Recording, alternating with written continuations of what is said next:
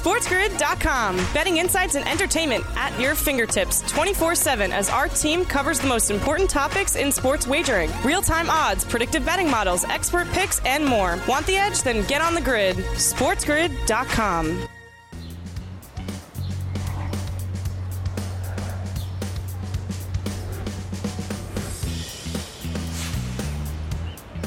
Welcome to hour number two, the morning after live on this Thursday, right here on Sports Grid and Sirius XM, channel 159. That's the home for Sports Grid Radio on Sirius XM. The Spiz Grizz network is Sports Grid, and I am Ben Stevens. Thank you for joining us here on this Thursday. Week six of the NFL season begins tonight in Chicago between the Bears and the Commanders. It is a football game and we love that. A preview from Chicago with our guy Tyler Aki up next here on the morning after. Postseason baseball continues in the American League. We recap what happened last night in the NL as well with Bert Murray, a Major League Baseball insider for Fansided, back here on the grid as well. And we look forward to the Sunday slate the rest of the way in week number six with Harrison Sanford later on in this second hour. We bring you up until 11 a.m. Eastern Time. It is week six of the NFL season. It starts tonight on a Thursday in Chicago. A full Sunday slate for you, but not as full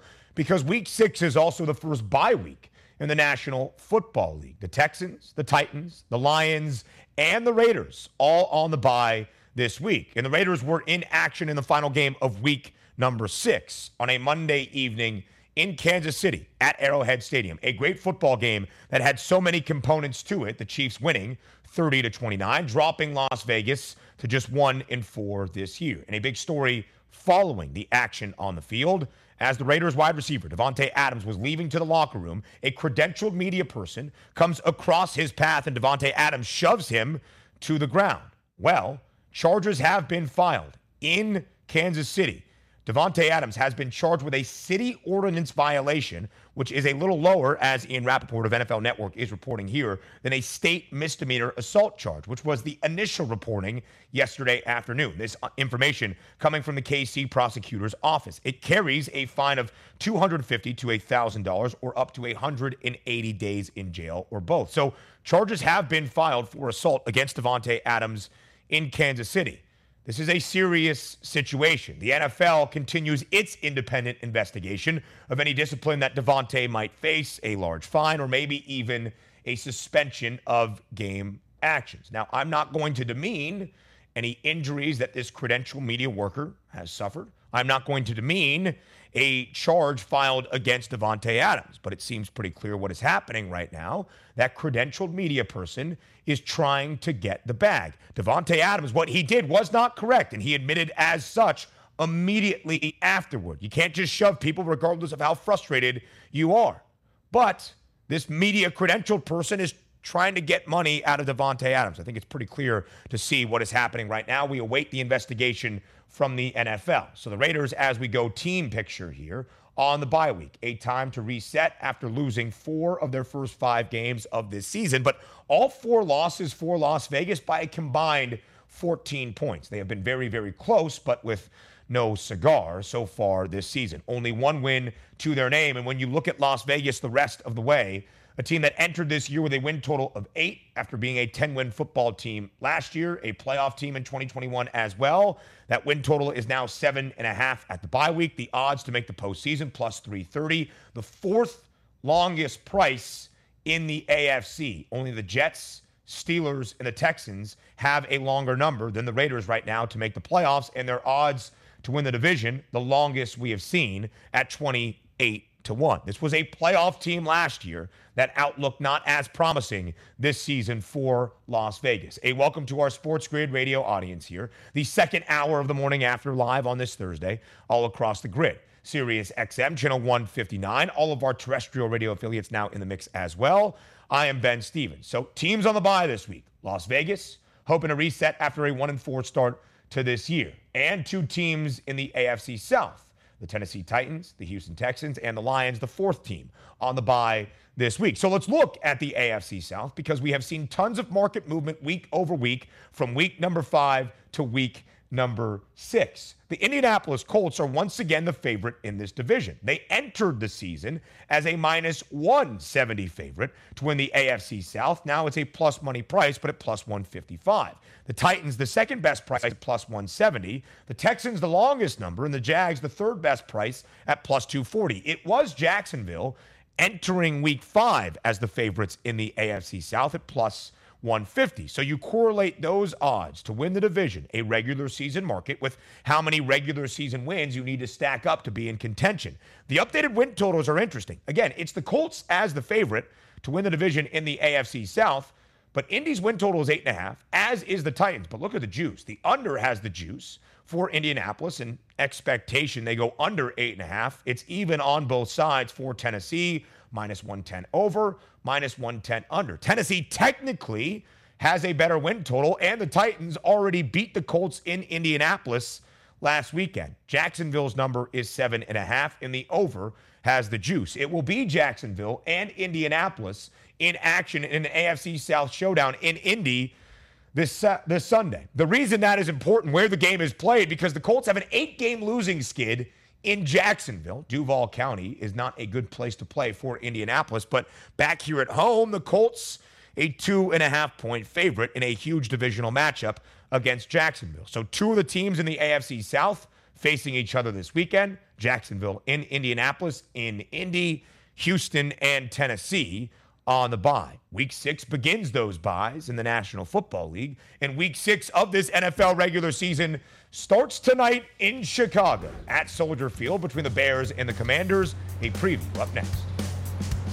SportsGrid.com. Betting insights and entertainment at your fingertips 24 7 as our team covers the most important topics in sports wagering real time odds, predictive betting models, expert picks, and more. Want the edge? Then get on the grid. SportsGrid.com.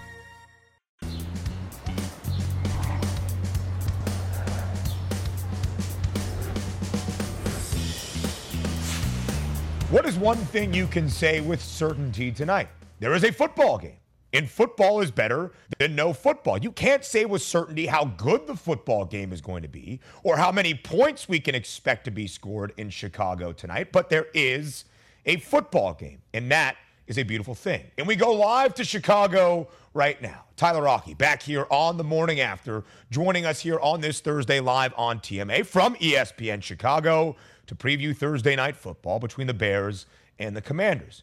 Tyler, what is the sense around the wonderful Windy City on this Thursday morning? Are the people fired up for a football game this evening at Soldier Field? Uh, can we top last week? Can we score more points than last week? I think that's can it be a better game than last week? That's all people yeah. are really asking for when you see the Commanders and the Bears getting set to duel on the lakefront here in Chicago.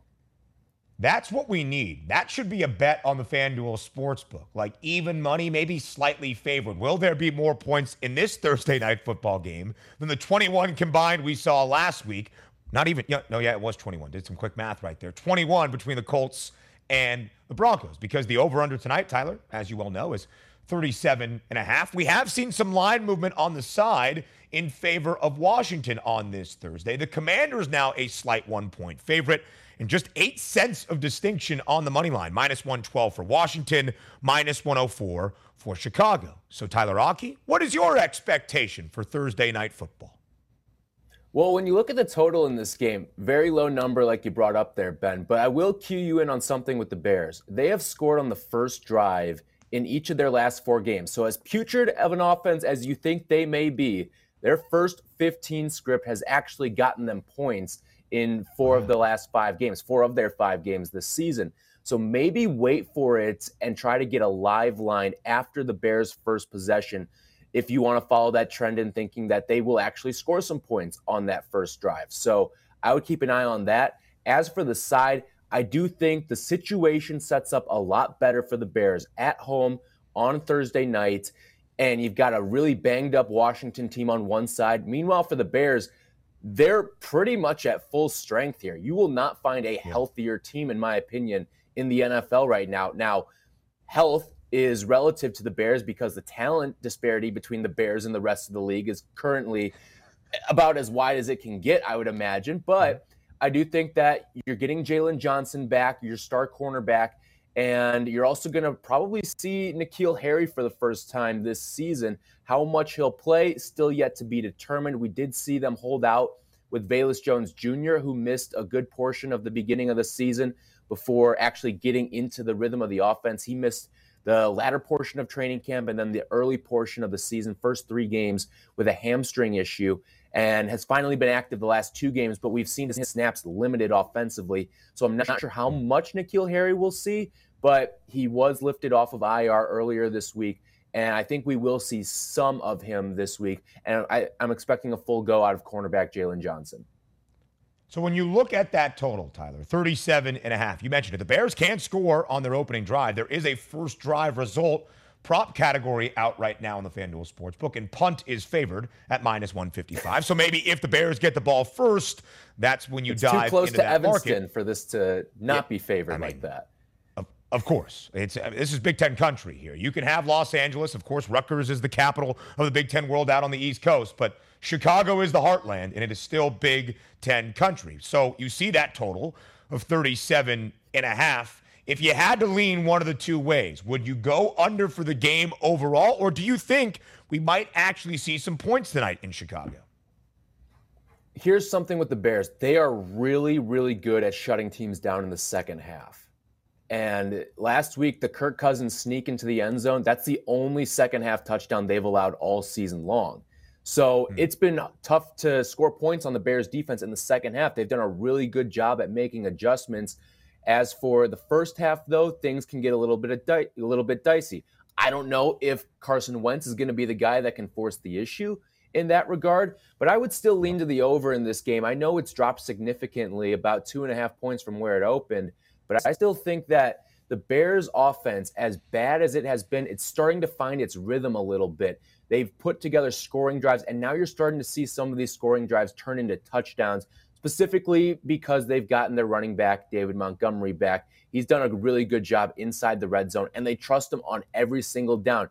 It doesn't matter if it's first and 10 or third and 10, they like David Montgomery and they want to feed him the ball. So, I would say when you're looking at that, I think this game goes over because I think the Bears start to score some more touchdowns, and I think the defense probably going to be a little flimsy in that first half as well. So I think we could see some points in this one, Ben. And frankly, with a total at 37 and a half, it's not all that hard to get us to an over. Those are the rushing yards props for tonight. The Bears, the highest rushing play percentage in the National Football League, 60.2% of the time. The only team that runs it at a 60% clip or more in the National Football League. But let's go back to that quarterback comparison. Carson Wentz for Washington and Justin Fields for Chicago. Tyler, you mentioned the emergence of this Bears offense. It looked the best it has all year last week against the Minnesota Vikings. And Justin Fields over his passing yards prop of 170 and a half for tonight in two straight games. How do you evaluate his play so far here in year number two in Chicago? It's been rocky. Eh, I think he's improving though. Last week was probably the best the offensive line has played all season long as well. But one thing that Justin you've seen eh, early on this season is that when he gets comfortable, when he's in rhythm, he's good. But it's been a struggle to get him comfortable and get him into rhythm so far this season. And that's the thing that concerns me is can the Bears establish that early on, especially against a good Washington front four that's going to get after the quarterback. I think we're going to see a lot of scrambles and you bring up that run pass disparity for the Bears. Eh, it really is more 50-50 than people think. In fact, I would almost lean they hmm. pass at least try to pass more than run the ball, but a lot of those running plays or, or, a lot of those passing plays, I should say, turn into running plays because Fields yeah. ends up scrambling. They run very few designed runs for Justin Fields, and he has had to make chicken uh, salad out of chicken, you know what, a lot of times this right. season. So. I, I I think that the numbers there are a little misleading. I do think they're going to try to air it out though, but it may be a lot more of these quick hitting passes over the middle try to get him in rhythm early. That's what their offensive coordinator and play caller Luke Getsy has tried to do, make him comfortable early. And last week we saw him start to do that with a little more success. But there was also a lot less pressure. It's a lot less pressure packed as a quarterback when you're down 21-3 as opposed to when you're coming out of the gates and trying to get uh, the offense into some rhythm. Tyler Aki giving us so many angles. The second half success of the Bears defense, their first drive, and how good they have been in stacking up points, and maybe looking at Justin Fields and his rushing yards prop tonight. It's 40 and a half. He's gone over that number in three straight games. So, Tyler, as the rest of this season goes, following this Thursday night football game, week number six, we look at the Bears right now. A win total of five and a half. The outlook for the rest of the year, they have the second longest odds in the NFC to make the postseason. Only about a minute left here in this segment. What will success look like for you in terms of the Bears here finishing out the rest of this 2022 campaign? It's not wins and losses, it's the development of the quarterback. And I don't think the Bears are going to win many games the rest of the way. They did steal one week one against San Francisco, but I look at the rest of the schedule. You look at that December and into January. You're home yeah, you're home against Green Bay, you're home against Philadelphia, you're home against Buffalo, on the road at Detroit, at home against Minnesota in a game the Vikings may need. It would not shock me if they go 0 5 to close out the season. So it's going to be what can Justin Fields do to prove that he is the guy and that the Bears don't have to go out and draft another quarterback. I think that's a really good point, and it's a good evaluation of this season. Always setting that expectation for what success looks like. Tyler Aki of ESPN Chicago. He will be running through the streets of the Windy City today, building up the hype for Thursday night football at Soldier Field between the Bears and the Commanders. Tyler, thank you so much for your time. I'll do my best, Ben. Thanks for having me a proud alum of the unbeaten Syracuse Orange as well. A huge football game in the Dome this weekend. More TMA to come. SportsGrid.com. Betting insights and entertainment at your fingertips 24 7 as our team covers the most important topics in sports wagering real time odds, predictive betting models, expert picks, and more. Want the edge? Then get on the grid. SportsGrid.com.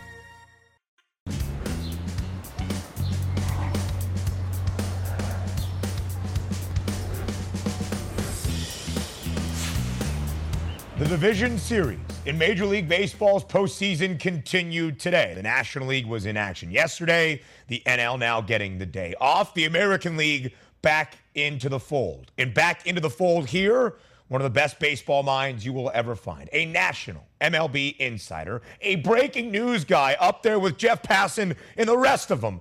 It is Bert Murray back here on the morning after, joining us to look at the postseason outlook in MLB. Bert, Thank you for joining us once again. Can't wait to talk some October baseball with you. Right back at you, man. It's been way too long. I'm just excited to be back. Way too long indeed. So let's go back to yesterday before we look at the AL games that are to come on this Thursday. The Atlanta Braves, Bert, down 1 0 in the series against the Philadelphia Phillies. The Phils pulling off the upset on Tuesday. It took a while for this game to get going last night in Atlanta, but once it did, Kyle Wright shuts out Philadelphia, and the Braves even the series at one game apiece with a 3 0 win over Philadelphia. What stood out to you most about Atlanta's performance yesterday? Yeah, it was obviously it starts with Kyle Wright. With what he was able to do, he neutralized that Philadelphia lineup that had been playing pretty well lately. Um, and it's no surprise, really, because Kyle Wright, this has been his breakout season. And it just continued it last night. And Zack Wheeler, too, for the most part, he was brilliant. But his defense, especially Rhys Hoskins, let him down. And to his credit, Zack Wheeler took credit for it. He took the blame, I should say, um, and said it was on him and not Rhys Hoskins. But um, that Braves team is really dangerous, and they can beat you one with their pitching, two with their offense, and then three if they go in, go into the late innings. They have Raisel Iglesias and Kenley Jansen. I know Jansen struggled this year, but like he's got experience in these kind of games, and I'll tell you when they're clicking, that's uh, that's a very scary team, man. Very scary. And the funny thing about Kenley Jansen is, Bert, we have seen him so often in a Dodgers uniform. And yes, he struggled at times throughout this year, his first in Atlanta, but he still had the second most saves in all of the bigs in the regular season, only behind Emmanuel Clase for the Cleveland Indians, or Cleveland Guardians, excuse me. So that was a big performance last night from Jansen in Atlanta. And Bert, my favorite thing about the postseason, now in Major League Baseball, but really anywhere, is based on one individual outcome. You see the series odds for the rest of the campaign change drastically. After the Braves lost game one, they went from the heavy series favorite to advance to the NLCS to the underdog. But now that the series is tied at one game apiece, heading back to Philadelphia, Atlanta is the series favorite once again. So, what do you think this series will be the rest of the way? Who's your pick, Bert, here between Philadelphia and Atlanta?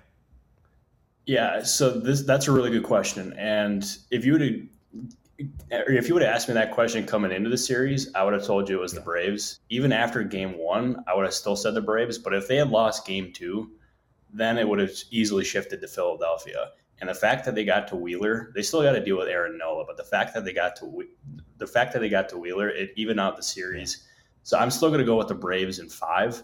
Um, but Philadelphia's they're going to put up a fight, man. They got, I mean, they're pitching. I know they ended up having, um, they had Wheeler go yesterday. They got Aaron Nola going uh, for Game Three. They might have Syndergaard available for Game Five.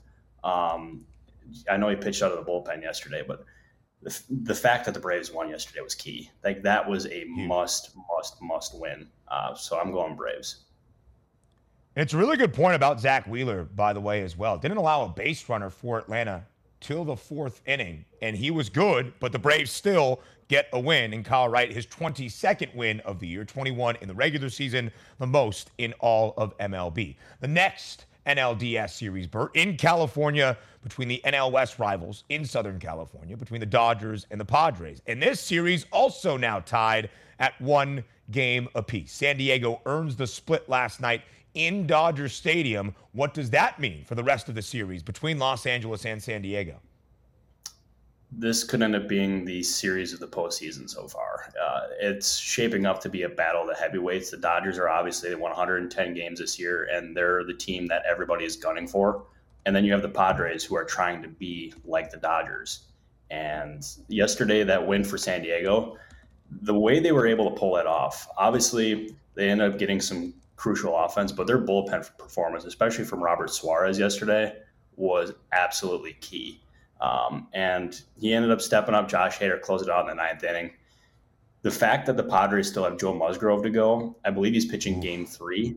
Uh, if they can get up 2 1 in that series, then we're potentially looking at a massive upset here. And that being said, that the, the Padres should have never been counted out. I was I should have given them more credit coming into the postseason. That's admittedly on me because if you look at that team, I know they don't have Fernando Tatis Jr., but they're still pretty stacked from top to bottom. They got holes in that roster, of course, but they have elite talent, and in the postseason, elite talent wins.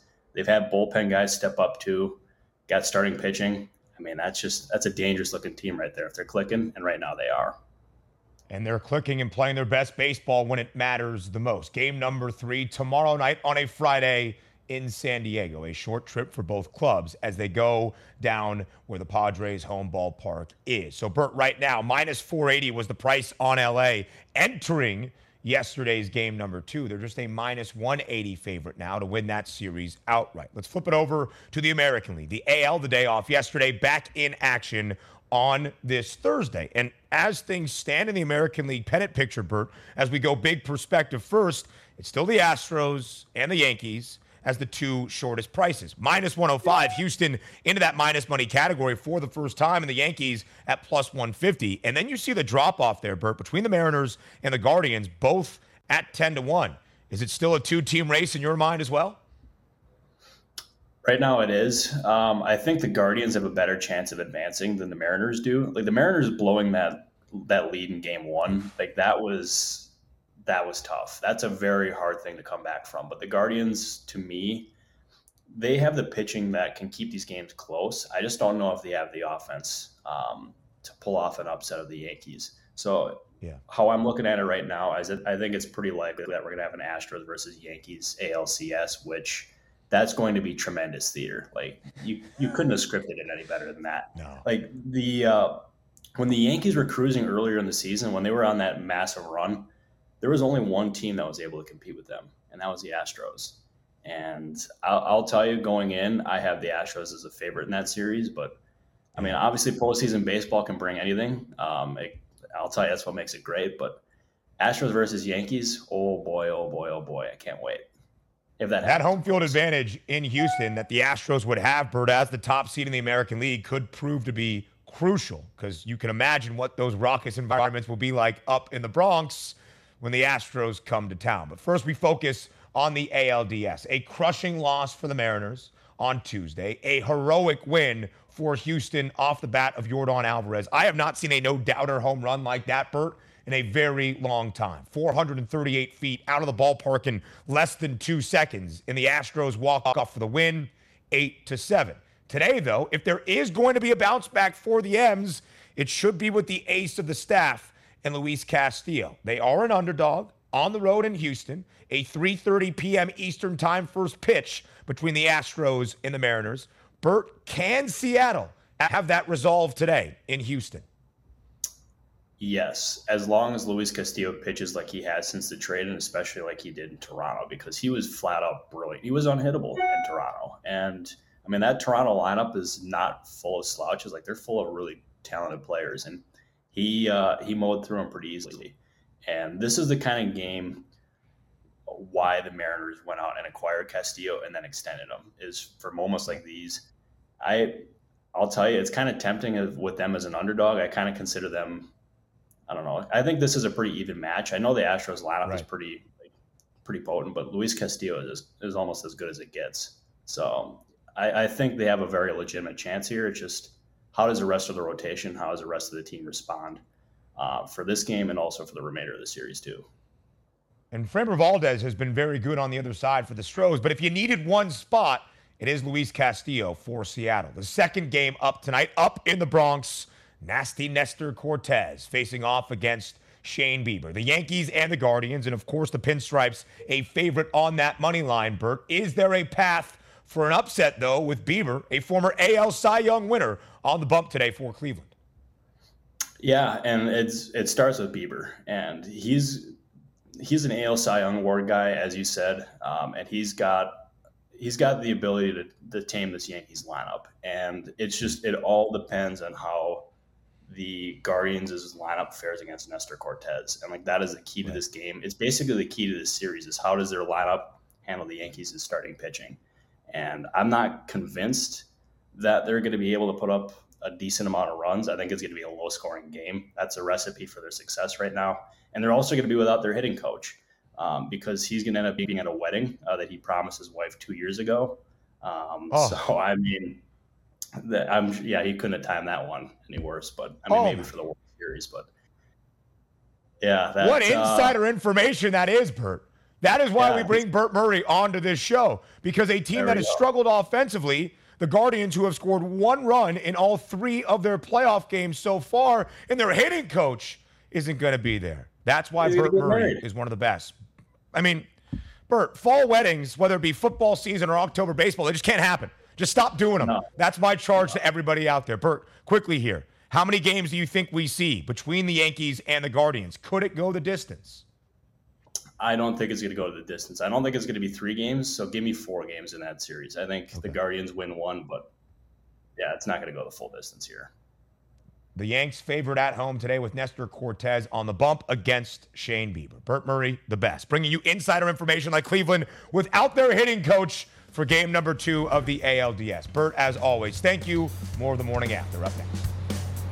SportsGrid.com. Betting insights and entertainment at your fingertips 24 7 as our team covers the most important topics in sports wagering real time odds, predictive betting models, expert picks, and more. Want the edge? Then get on the grid. SportsGrid.com.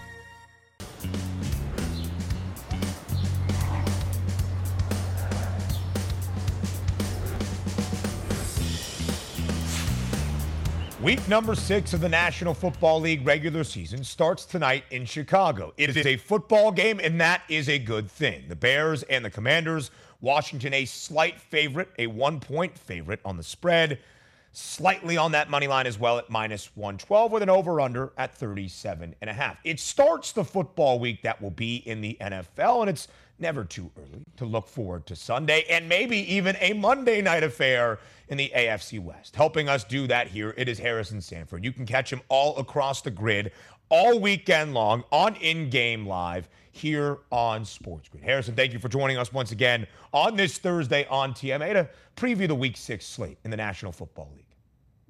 My pleasure. My pleasure. Let's get to it. Let's uh, talk about making some money. Let's make some money here. And as it stands right now, Harrison, a game between the Colts and the Jaguars in the AFC South it will be vitally important where the game is played because Indianapolis has lost eight straight games in Duval County on the road in Jacksonville. But this game, thankfully for Indianapolis, is in Indianapolis. A little bit of line movement, though. It was two and a half just earlier this morning, now down to just a point and a half in favor of Indy. Harrison, often I think home field advantage is overrated by the numbers, but it might be very important for this game between the Colts and the Jags. How do you think how do you see things playing out on Sunday in Indy? Yeah, it's a tricky spot because uh, we don't know what Jonathan Taylor's health status is going to be going into this matchup. So that's one of the factors for sure. Then the, on the other side as well, while James Robinson started the season strong, he's kind of t- kind of not as he hasn't been as good the last two weeks. He hasn't totaled mm. 60 rushing yards in their past two games. So that's also a cause for concern. And you also look at the Indianapolis Colts secondary as well, playing a lot better than they did last year, where they were one of the worst units. Uh, now they're kind of middle of the pack there with Stephon Gilmore uh, there at defensive back. So now you look at the situation for Trevor Lawrence. Um, can he throw? Who's he? I don't know if the passing game is going to be that great, but I and then the running game hasn't shown to be too great either. So uh, everything says that I could, I should take the Colts if they have Jonathan Taylor in Tal, but Again, we don't know that. And the Colts are also 4 and 13 against the spread against their division over the last three years. So there is that factor as well. Uh, uh, for me, a classic bet live spot um, in, in this matchup. I might try and get somebody like Alec Pierce on an over prop. Uh, for receptions or receptions yards uh, because he won't p- probably get the treatment from uh, well because Jacksonville secondary is isn't as good.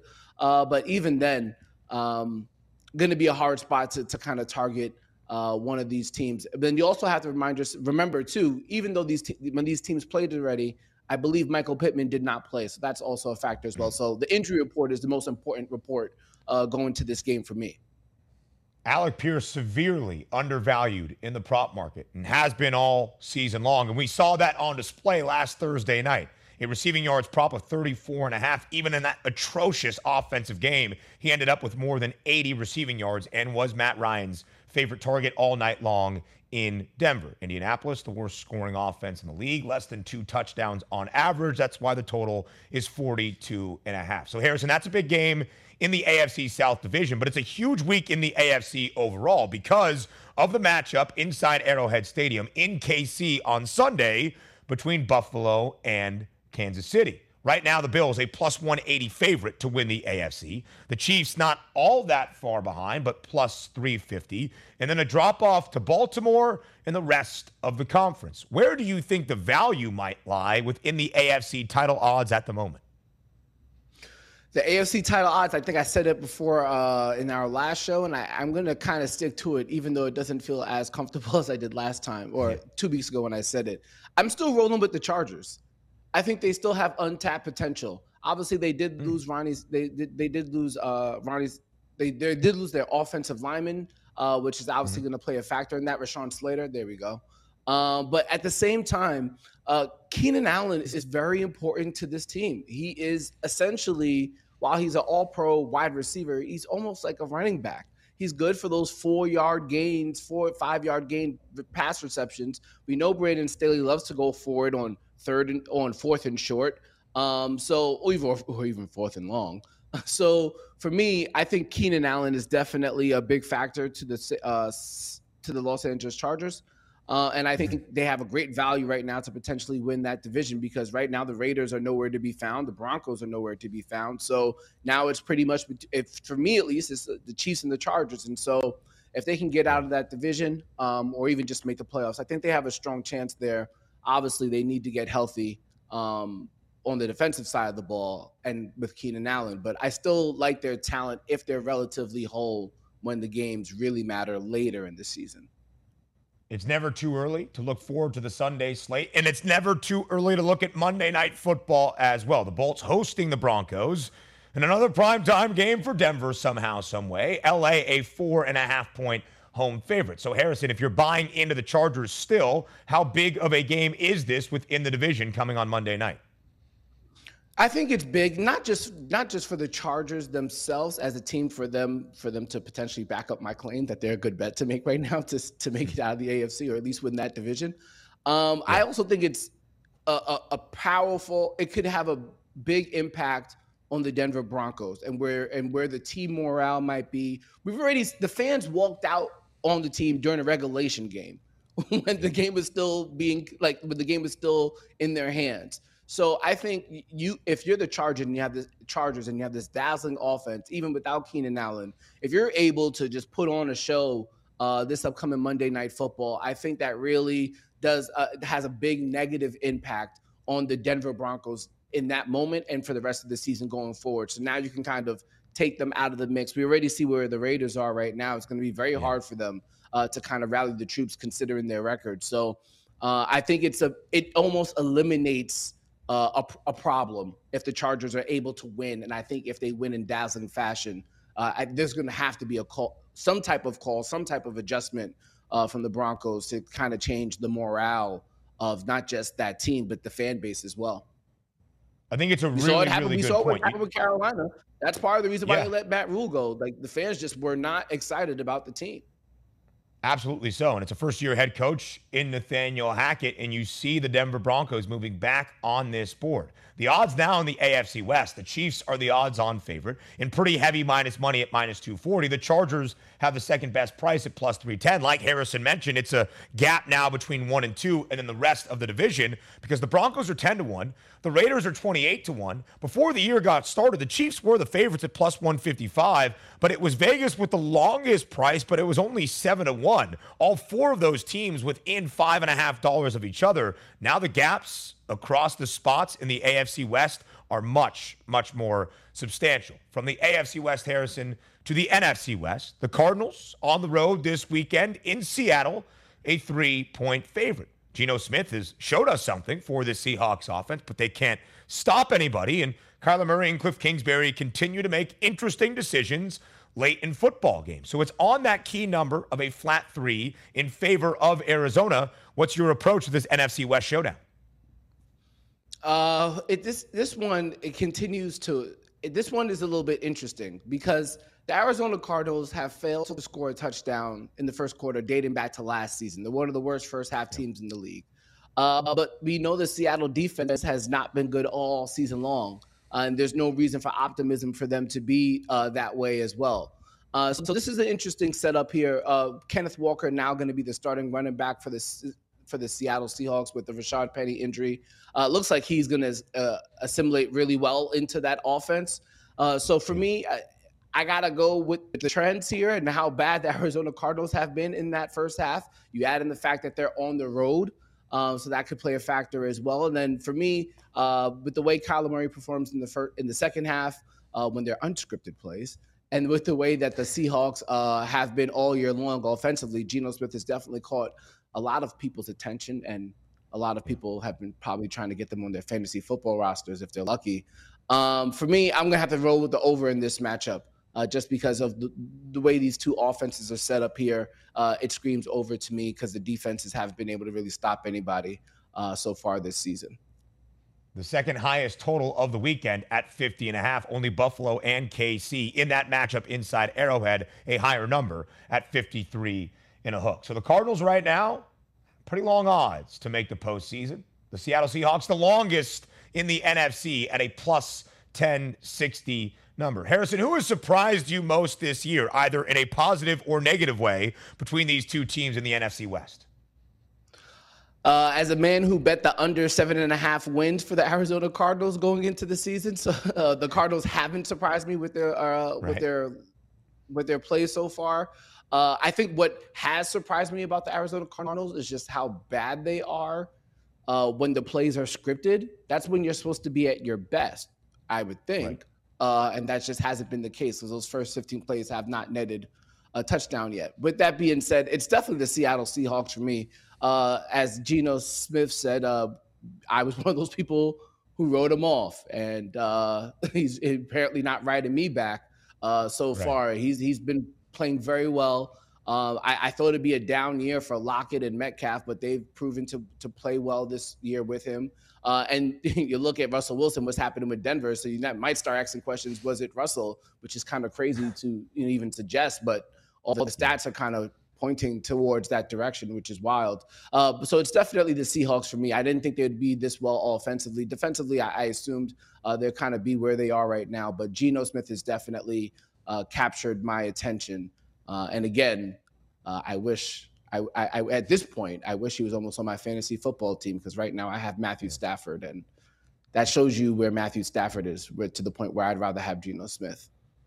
Certainly so. Seattle has the second worst scoring defense in the NFL. It might not result in a ton of wins, but the offense will put up numbers. So good in your fantasy team or in the prop market comes Sunday as well. A huge Sunday night football game, Harrison, in the NFC East. Mike McCarthy saying yesterday for Dallas, the Cowboys are preparing that Cooper Rush will start under center for the boys on Sunday in Philly in the Linc against the unbeaten Birds. And the line has worked in Philly's favor after that news yesterday. Now six and a half in favor of Philadelphia. What's the pick in this game, Harrison? How do you think Sunday night football plays out?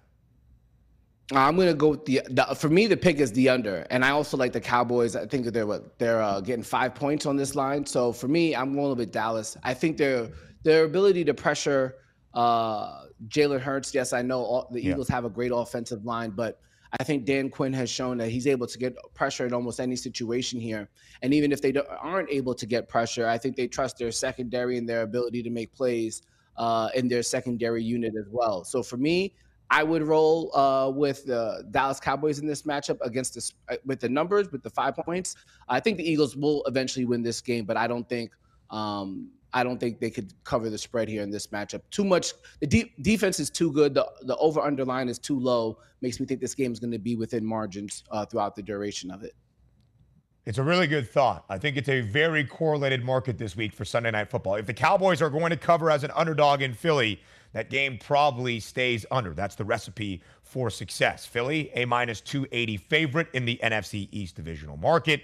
The Cowboys, the second best price at 3 to 1. We will see what the result on Sunday night means for the NFC East odds come Monday morning. Harrison Sanford, catch them all across the grid on in game live all weekend long. Harrison, thank you so much for your time. We round out this Thursday edition of the morning after. Up next. SportsGrid.com. Betting insights and entertainment at your fingertips 24 7 as our team covers the most important topics in sports wagering real time odds, predictive betting models, expert picks, and more. Want the edge? Then get on the grid. SportsGrid.com.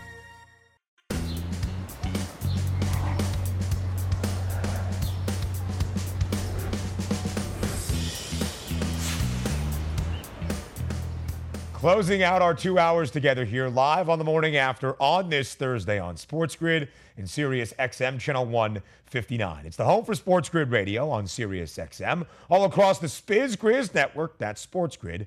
And I am Ben Stevens. On this Thursday night, NFL week number six kicks off. And you might be thinking to yourself, oh, it's Thursday. Yeah, there's a Thursday night football game. It's the Washington Commanders and the Chicago Bears at Soldier Field, but I can do other things. I can go meet friends for drinks. I can go take a long walk. I don't need to watch football on this Thursday like I often do each and every week. Don't do that. It's football. And that's a wonderful thing. Football is better than no football. There's a college football game or two this uh, Thursday evening as well. So we enjoy football here on the morning after. So we finish with a football best bet. Before we say farewell and before we say goodbye, it's time for a rushing yards prop best bet. In fact, it is time for bye bye bye.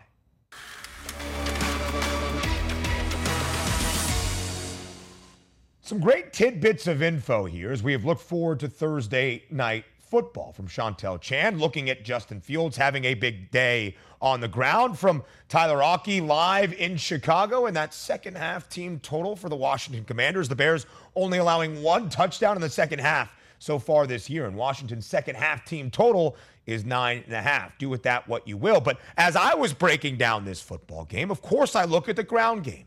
The total is 37 and a half. We don't expect a ton of offense. And from Chicago's perspective, they are the only team in the National Football League that runs the ball 60% uh, of their plays or higher this season, 60.2 to be exact. So I look at not David Montgomery, not Justin Fields, but good numbers there as well. The man known as Juice, Khalil Herbert. His rushing yards prop tonight is simply too low. It's 26 and a half. He only had four carries last week for 11 yards. That's an anomaly. Every other game this year, the four others, He's gone over. And the bare minimum there was 38 yards. He's averaging 65.6 yards per game on the ground. Let's get the juiced fired up tonight over 26 and a half. A football Friday for you tomorrow on the morning after. It starts at 9 a.m. Eastern.